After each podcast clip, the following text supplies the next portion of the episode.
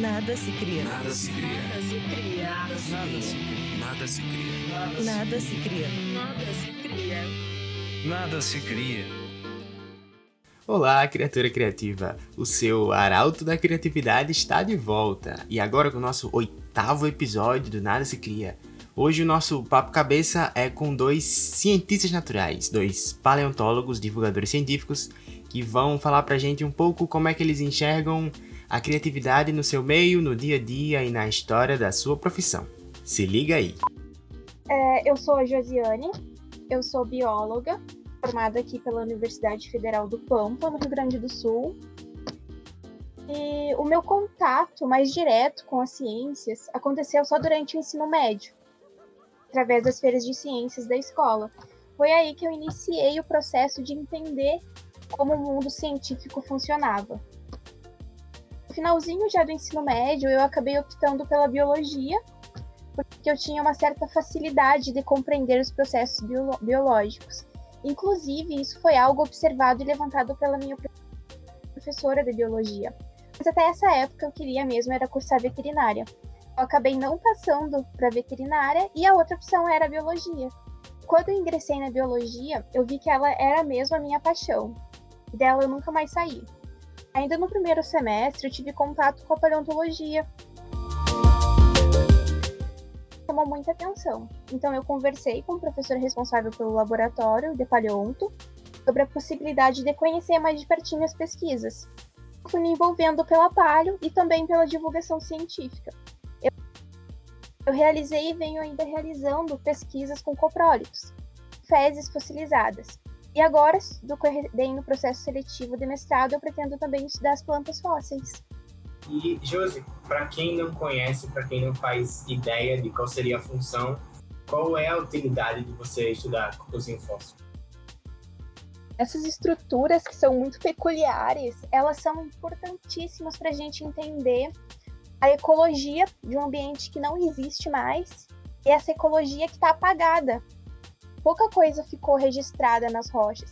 Então, através dos coprólitos, nós podemos entender do que o bicho se alimentava, quais outros organismos compunham esse ambiente, e também se o ambiente era árido, se era um ambiente que chovia muito, enfim, dá para fazer muitas inferências. Dá para a gente até evidenciar a presença de parasitas no registro fóssil, algo que é dificílimo de ser encontrado. Mas, por meio dos coprólitos, isso é bem possível. Para quem não sabia, hoje vai dormir mais esperto, mais inteligente. Pedro, e você? Me conta a tua história. Meu nome é Pedro Tolipã, ou o pessoal me chama principalmente de Tolipã. Assim como a Josi, eu sempre gostei muito de ciência.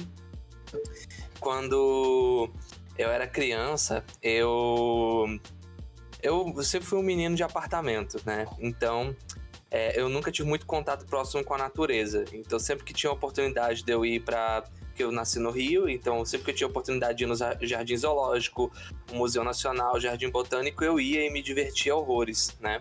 E isso era junto com o fato de que quando eu via televisão, eu tive essa televisão fechada, então eu sempre via coisa do Animal Planet, do Discovery Channel, da National Geographic. E durante muito tempo eu queria ser o cara que falava pra todo mundo sobre como os bichos são incríveis, como as plantas são maravilhosas, como o mundo é...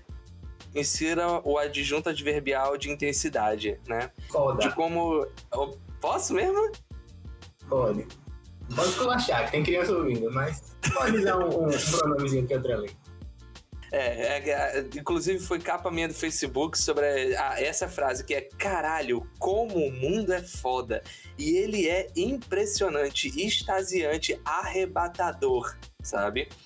E aí eu fui seguindo, eu tive um grande incentivo dos meus pais, o que geralmente não acontece, né, com a maioria das famílias que escolhe biologia, né? Então, assim, eu acabei seguindo, vim morar em Natal, entrei em biologia na UFRN e por um feliz acidente eu entrei primeiro em licenciatura. Tô fazendo hoje o bacharel, né?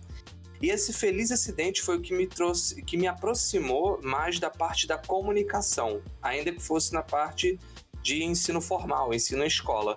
Mas foi esse contato com o ensino que me possibilitou ir para o melhor lugar da UFRN e disparado, que é o Museu Câmara Cascudo, que eu estagio até hoje, né? Que foi o ensino que me fez entrar para divulgação científica, trabalhando na mediação, né, de comunicar e traduzir alguns conceitos das exposições para os visitantes. E daí eu segui e aquela coisa, né, é um museu, então a gente espera que trabalhe com coisa antiga, né, apesar de que isso é extremamente preconceituoso. E aí eu acabei ficando pelo setor de paleontologia. A princípio eu queria trabalhar com vertebrado, preguiça, só que aí acabou não vingando muito, eu também era bem jovem, então não fui muito atrás, para depois eu voltar e querer trabalhar com um invertebrado, que é o que eu tô até hoje, né? Eu terminei a licenciatura em 2019, e aí bem no ano da pandemia eu entrei no bacharel e, bom, estou aqui, fazendo estágio à distância, escrevendo, lendo e morrendo de saudade dos fósseis. Fazendo história. Amigo, e me diz assim, para quem não conhece, qual é a grande utilidade de trabalhar com vertebrado? Qual é a história que você consegue recobrar a partir do vertebrado? Então, muita coisa, porque assim, a gente tem essa péssima noção. A gente é um animal, né? Alguns são racionais, outros não. De tamanho relativamente grande, então a gente acaba perdendo o olhar para as coisas muito pequenas. E a gente não para para pensar o quanto inseto, aranha, escorpião, lacraia, piolho de cobra, gongolo, embuá, minhoca, entre outros, são importantes para o ecossistema. E é maravilhoso ainda pensar no registro fóssil, porque geralmente a gente pensa em fóssil, coisa dura, né? Coisa que tem como virar rocha.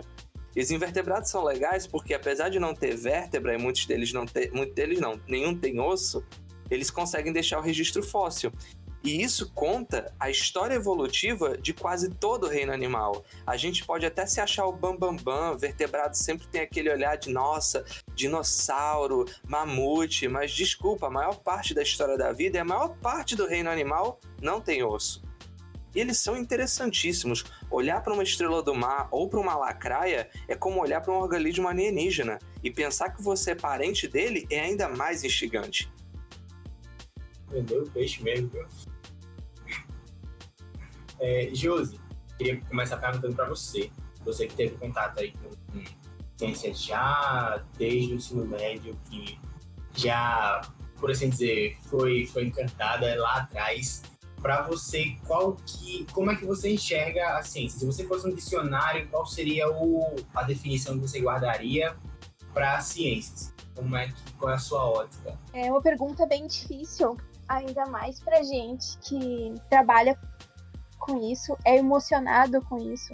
Mas começando com uma definição e por uma frase que eu gosto muito, ela diz assim: desde que a humanidade começou a se fazer perguntas sobre quem nós somos e de onde viemos, homens e mulheres têm olhado para as estrelas, embaixo de pedras e ao microscópio para encontrar respostas. E o que move a humanidade é a curiosidade. Foi assim que o estudo da ciência foi criado, a partir da curiosidade e da busca por tentar explicar fenômenos e processos. Então, para mim, a ciência significa qualidade de vida. Se não fosse a ciência, ou o desenvolvimento de medicamentos, o tratamento e as vacinas, a humanidade ou já estaria dizimada, ou a nossa perspectiva de vida seria de 20 a 30 anos.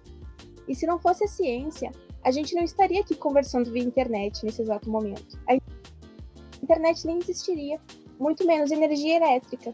Então, para mim, a ciência, ela é tudo. É isso aí. Então, imagine vocês que se não fosse a ciência, nós aqui já seríamos idosos, né? E você, Pedro? Qual é a tua visão? Então, né, para mim, a ciência é um corpo de conhecimento humano. Como filosofia, como religião, como arte também, né? É um produto que, até onde a gente saiba hoje, é unicamente humano. E, por ser humano... ele nos permite entender não só o mundo, como o Josi bem falou, mas também a gente, né? E tem uma frase do Carl Sagan que eu adoro, que é justamente sobre a percepção de... Tá, por que eu faço ciência? É óbvio, tem uma função social, tem a capacidade de melhorar a vida, mas assim, é só a empatia que leva a gente a fazer ciência? Não, como o Jesus falou, é a curiosidade. Nós, o Carl Sagan, ele traz isso muito legal, né? Porque nós somos uma forma do cosmos entender a si mesmo. Nós somos poeira de estrelas. Nós somos um organismo vivo que veio de uma linhagem antiquíssima em um planeta que a gente até hoje... que a gente só tem noção até hoje que seja o único que tenha vida. Nós somos, em muitos graus, especiais. O fato da gente estar aqui hoje é uma pergunta que muita gente faz a diversos corpos de conhecimento, e a ciência vem para também agregar e enriquecer o nosso repertório cultural. Para mim, a ciência, por ser um corpo de conhecimento, ela também é um tipo de cultura humana, né? E é justamente uma cultura que está interessada em entender o mundo em que a gente vive e entender a nós mesmos. É quase como uma filosofia que está sempre buscando evidências no mundo material que a gente experimenta. Não que a filosofia não busque, mas algumas linhas específicas não procuram por esse lado. Mas a ciência é toda pé em materialismo, na Terra e no universo que a gente consegue experimentar, medir e reconhecer, né? Para mim é uma busca pessoal minha, mas também da humanidade, não só de melhoria, mas de entendimento. Já deu para ver que vocês são bem versados mesmo aí na ciência. Então, eu queria saber de vocês, certo?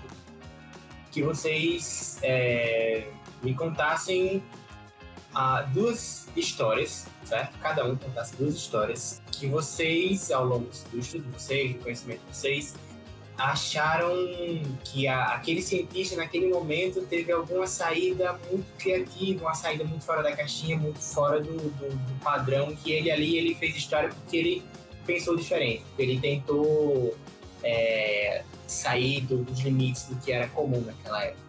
Eu tenho uma inspiração muito grande dentro da Paleonto, que é a Mary Anne, que foi uma menina que viveu na Inglaterra. Ela era de origem muito humilde. Sua família, ela vivia à base da venda de fósseis. Naquela época, se sabia pouco sobre eles e eles geravam muita admiração e curiosidade nos naturalistas e colecionadores. Embora fosse o negócio da família de Mary, passou cada vez mais a se interessar pelos fósseis. E ela vivia escrevendo coisas sobre eles, fazendo anotações, desenhos. E todas as descobertas que ela fez despertaram a atenção dos estudiosos da época, que eram os homens. Naquela época existia, e a gente sabe que isso até tem ainda hoje, é a academia sexista, e naquela época e Mary não podia fazer parte da academia, porque ela era mulher. Então, ela era muito, muito dedicada ao que ela fazia. Então, esses homens, eles procuravam ela para comprar esses fósseis e até mesmo consultar as anotações dela. A Mary, ela contribuiu demais com o crescimento da paleontologia, mas por ser mulher, as suas publicações, elas foram omitidas e até roubadas. E como eu disse antes, devido ao seu gênero, ela nunca pôde fazer parte da sociedade de estudiosos. E foram poucos homens que mencionaram nas publicações dos seus manuscritos. E outra coisa que também me liga muito a ela é que foi graças a ela que nasceu o estudo dos coprólitos. Eles já vinham sendo objeto de estudo, mas nunca ninguém teve o grande insight de atribuir que aquelas estruturas espiraladas ou arredondadas pudessem ser fezes. Ela descobriu isso. Foi ela que teve esse insight. E, no fim, um homem acabou publicando isso e acabou mencionando ela, assim, brevemente, o que é muito triste. Algo que provavelmente ia passar desapercebido e por muita gente, né? Ela, por ser um negócio de família, acabou fazendo ciência, né? Catalogando, se pergunta, em cima daquilo ali e deixa um patrimônio para a humanidade, né? E mesmo assim, ainda hoje, é muito difícil de nós vermos falar nela, mesmo dentro da Paleonto. Isso é algo que se atribui por ela ter sido mulher, né? A gente sabe que isso acontece ainda hoje. Até tem muita gente que fala também, mas a própria Marie Curie, né? Foi apagada por muito tempo. Marie Curie, pra quem não conhece, foi a mulher que praticamente descobriu, né? A radioatividade, enfim, abriu os estudos, abriu o caminho pra saber muita coisa que a gente sabe hoje. E outro ponto da história da Anne é que ela não tinha acesso a produções científicas, justamente por conta da desigualdade social e do gênero. O trabalho dela era coletar e vender, e a criatividade que a levou a dissecar lagartos, lagartixas e outros bichos para entender melhor a anatomia e fisiologia desses organismos. Então ela desenhava, ela fazia anotações e comparava esses animais viventes com os restos fósseis que ela encontrava. Então imagina um insight. Uma cientista nada. Exatamente. Mesmo ela não tendo pleno conhecimento sobre como funcionava a ciência dentro do contexto que ela vivia, ela acabou tendo esses insights brilhantes. Outros vários que ela teve, mas que acabaram se perdendo. Muitos fósseis da Inglaterra foram descritos porque ela encontrou. E ela nunca foi mencionada nesses estudos. Nunca ganhou nem o fóssil com o nome dela, né? É, hoje eu não sei te dizer, mas deve ter alguma homenagem hoje em dia para ela. Eu sei que em 2012, se eu não me engano, ela foi nomeada como uma das cientistas mais influentes na paleontologia. Um pouco tarde, hein, galera? E você, Tulipã, o que é que tu acha? Qual foi a fato histórico assim que mais lhe soou como fora da caixinha na história da ciência?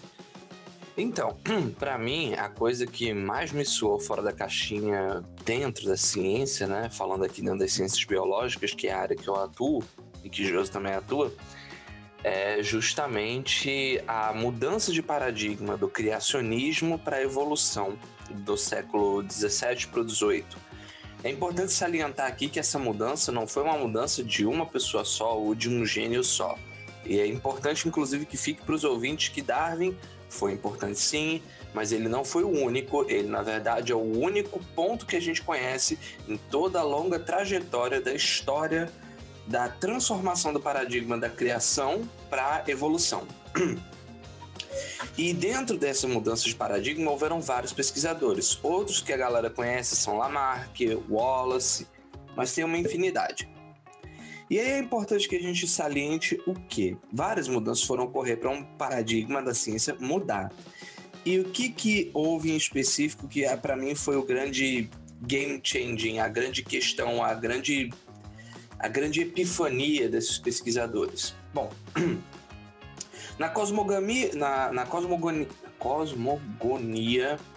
da cristandade, durante a Idade Média até o início da Era Moderna, você tinha a ideia de que todos os organismos foram criados iguais, né? Iguais aos que a gente encontra hoje. Porém, tinha-se alguma leitura que após a queda de Adão e Eva do Éden, toda a criação também cairia em queda, também sofreria modificações, também se tornaria imperfeita tanto quanto haviam se tornado seres humanos. Tanto é que, anteriormente, algumas interpretações que vivem até hoje dessa literalidade bíblica acreditavam que os animais não eram carnívoros, não se matavam, não tinham parasitas, enfim, né? E o ponto legal dessa história é que o quê? Durante muito tempo, as variações, as pequenas diferenças em que você observava de uma espécie, por exemplo, a juba de um leão ser mais preta, ser mais ruiva, a cor de pele dos seres humanos, cor de pelo, quantidade de pelos de outros mamíferos, formato de escama, formato de asa, mancha, listra, pinta, todas essas variações eram degenerações de um tipo original de animal perfeito, criado no início da criação, no Éden, que era tudo perfeito e maravilhoso. O grande pulo do gato que Wallace, Darwin e outros vários pesquisadores por toda a Europa tiveram a observar isso é que o quê? Na verdade, essas variações não são degenerações de um tipo original. Elas são a base da diversidade biológica. É o fato de que um organismo é um pouquinho diferente do outro, que essa característica, essa pequena diferença pode ser passada adiante e pode ser futuramente selecionada de maneira que ela seja futuramente tão diferente que gere novas espécies. E isso é uma completa revolução. Naquilo que era categorizado como uma deformação, uma imperfeição, na verdade, isso é a origem da diversidade biológica como a gente conhece hoje. Se isso não é criatividade, eu não sei o que é. E, amigos, eu queria perguntar para vocês uma palavrinha que ela, no meio científico, ela é um pouco mais conhecida, que é a tal da serendipidade. Queria que vocês me explicassem o que é serendipidade, explicassem para a galera o que é serendipidade e se vocês acreditam que serendipidade seria alguma coisa causada pela capacidade criativa daquele cientista naquele determinado momento, ou se realmente é o acaso. O que é que vocês, qual a visão de vocês sobre isso? Então, a serendipidade tem muito a ver com a gente ter a sorte de encontrar, às vezes, aquilo que a gente está procurando. É quando o acaso junta com o preparo, né? Pra galera que é fã do Batman, fala que ele sempre tem o preparo, por isso que tudo acontece do jeito que ele quer. Porque ele sempre tem o preparo aliado a boas condições. Então, né? Essa serendipidade, ela acontece sim na ciência, em vários casos. E eu digo que uma das principais fontes da serendipidade não é nem tanto a sorte, assim como a criatividade, mas principalmente background, leitura por trás, né? Porque assim, você pode até ter criatividade, mas assim, se essa criatividade não tem nenhum respaldo, nenhuma leitura por trás, você tá numa imaginação, o que não é ruim. A ciência depende de imaginação e conjectura, mas é bom que você tenha uma leitura por trás. Um exemplo bom é o seguinte: tem um pesquisador famoso chamado Neil Shubin, da Universidade de Chicago, que ele queria entender como é que os peixes deram origem aos anfíbios que a gente... aos tetrápodes, que são todos os grupos de animais terrestres hoje, os anfíbios, os mamíferos, as aves, os répteis, né?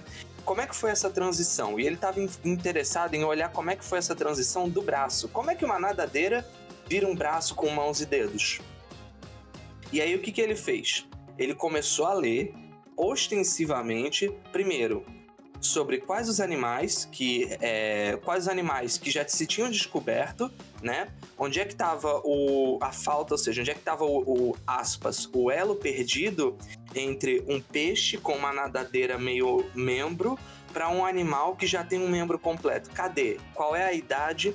E onde no mundo tem essas rochas, né? E aí o outro passo foi... É aí que eu falo. Isso, aí foi a criatividade dele. Foi a percepção de algo que ninguém tinha parado para olhar. Que ele viu que essas rochas tinham em vários locais dos Estados Unidos. E Canadá também. E Groenlândia.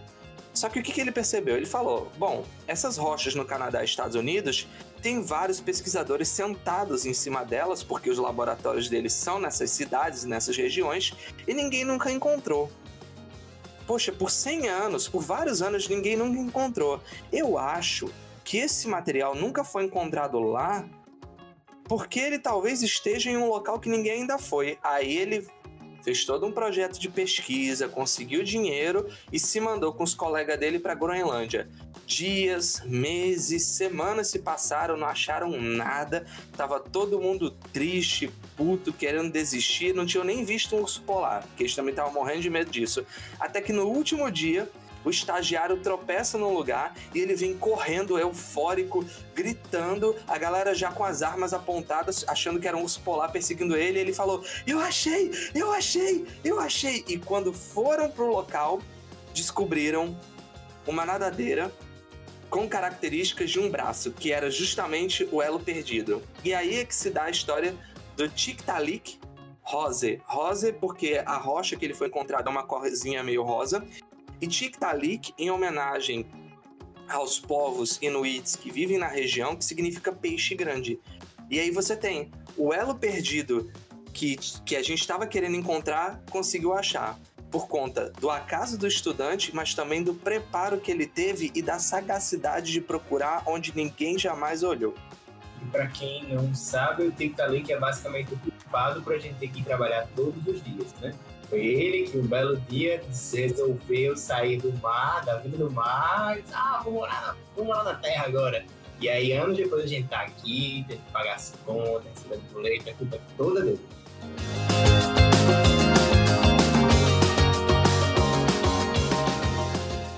Essa vai para Jus.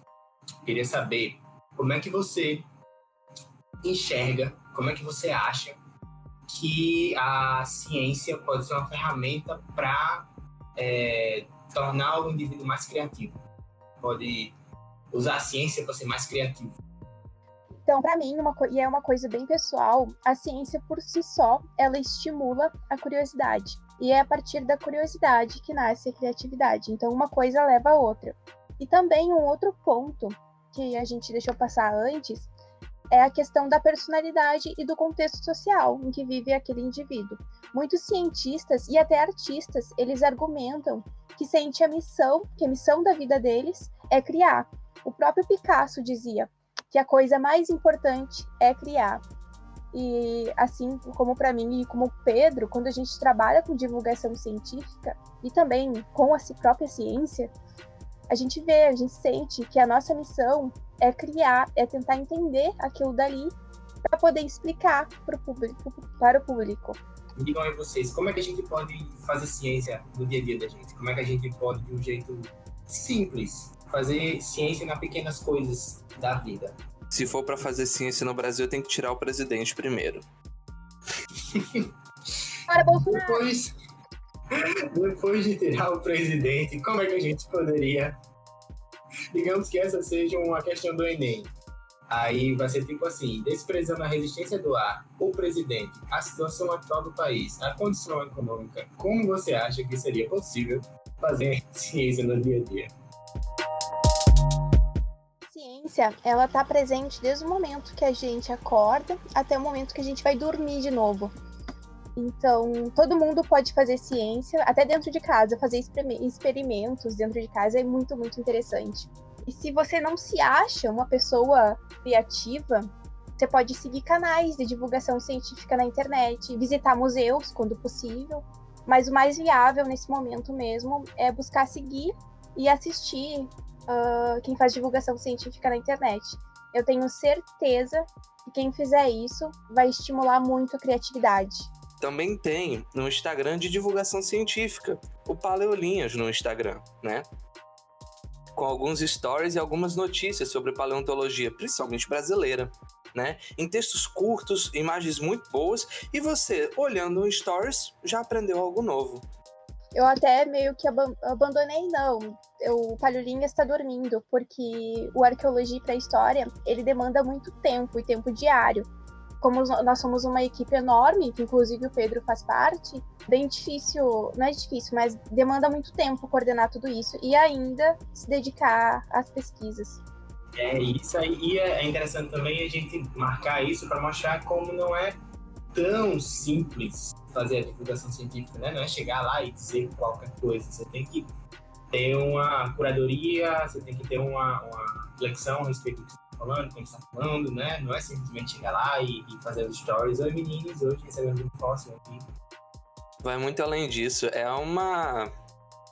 um trabalho árduo, mas é prazeroso no final das contas. Josi, principalmente, que lida com a parte da interação com o público, ela tem... A gente recebe e-mails e contatos que são que faz valer a pena, né? Assim como você também sabe aí, então é receber receita de bolo, comentário positivo, que a pessoa aprendeu algo novo, que teve motivação, que faz isso valer a pena.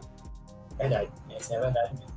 É importante lembrar que foi falado antes, é qualquer um, né? Então, a divulgação científica, ela não é uma bolha fechada que só alguns cientistas se dedicam a fazer. Muita gente que faz divulgação científica às vezes nem tem formação na área, mas faz um trabalho de excelente qualidade. É como diz a Irene Guilardi, do Colecionadores de Ossos, que inclusive é outro canal maravilhoso que tem aí, que fala sobre paleontologia. Ela diz que é um grande poder que vem com uma grande responsabilidade, divulgar a ciência. Então, todo o tempo, por mais que a gente já esteja nesse caminho há algum tempo, é necessário a gente ficar se policiando, porque daqui a um pouquinho a gente faz uma colocação não errada, mas que pode gerar interpretações erradas. Então, divulgação científica é responsabilidade. E, meus amigos, vocês têm algum recado para essa juventude que nos ouve? Alguma frase de efeito? Para que eles saiam daqui inspirados ou desinspirados, tristes, alegres, mais emocionados de qualquer forma? Eu tenho uma. Eu queria dizer que eu sei que nesse momento que a gente está vivendo está muito ruim, que é a história de terra plana, é movimento anti-vacina, mas Daqui um tempinho eu espero e as coisas vão melhorar. Daqui mais um pouquinho é só a ciência que vai estar brilhando, e a ciência de verdade, não as pseudociências. Então, força, leia muito, vá atrás dos canais de divulgação científica, converse com quem faz divulgação científica. Em todos os casos, quem faz divulgação científica é muito acolhedor e receptivo. Eu tenho certeza que o povo da divulgação científica vai adorar conversar com vocês. Aí, então, eu e Josi, a gente vai deixar uns canais e umas fontes de divulgação científica para você depois colocar nos comentários, pode ser? A minha recomendação é, sim, a Terra passou por está passando pela 6ª grande extinção em massa, ao mesmo tempo que está rolando pandemia e movimento antivacina e Bolsonaro no poder e a Amazônia pegando fogo, né? Mas...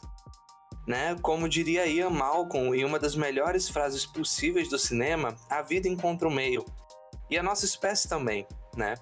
E enquanto o meio ele ainda não é encontrado, eu recomendo que, se você quer voltar a ter um pouco mais de esperança na humanidade, na ciência, você quer acreditar num futuro que vale a pena lutar e viver por, né? Eu recomendo que você veja, tem disponível no YouTube gratuito e dublado, a série original do Cosmos de Carl Sagan. São episódios que fazem pensar no sentido humano da ciência, né?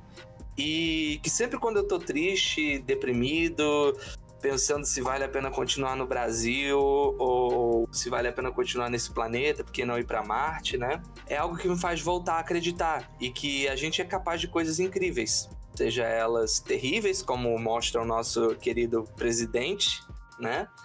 Ou coisas maravilhosas, como a gente tem, inclusive, esse podcast que abriu espaço pra gente falar de ciência num momento tão crítico como esse. É isso, amigos. Eu queria... Você falou em Carl Sagan, eu acho que a gente não pode deixar de recomendar também pra quem, por acaso, ainda não conhece.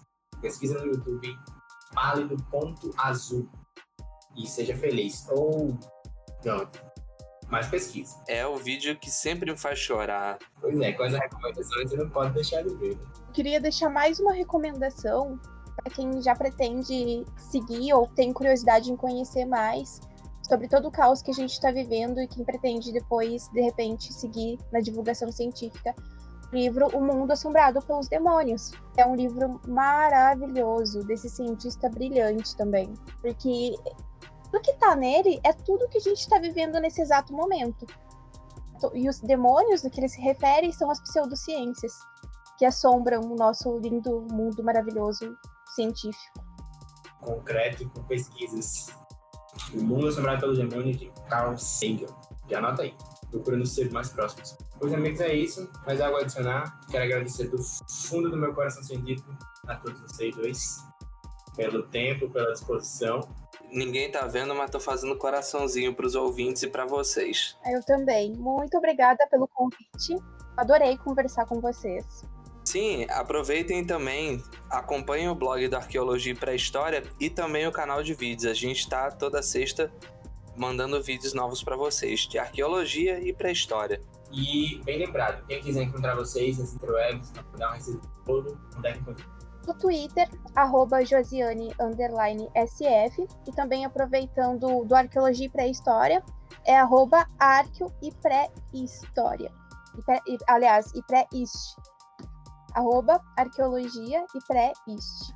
Tem também no Twitter, no Twitter não, tem também no Instagram, @Arqueologia e Pré-História, tudo junto. No YouTube você vai procurar Arqueologia para História e já vai aparecer. Não se esquece de se inscrever e dar os likes. Estamos com uma série maravilhosa sobre evolução humana.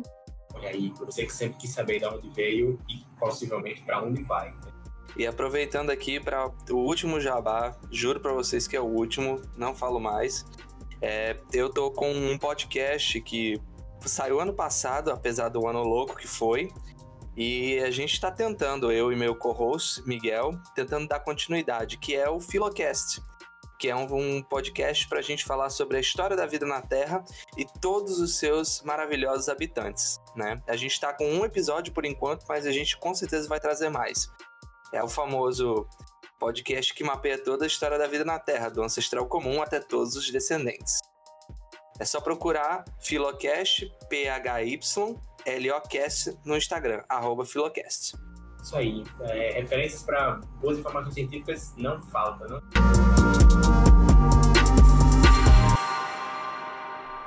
É, meu jovem padawan, e eu espero que agora você vá dormir mais esperto do que acordou. E caso não, você pode mandar sua reclamação para o Nada se Cria Podcast @gmail.com ou no Instagram Nada se Cria Podcast. É isso. Durma bem, durma suficiente e tchau.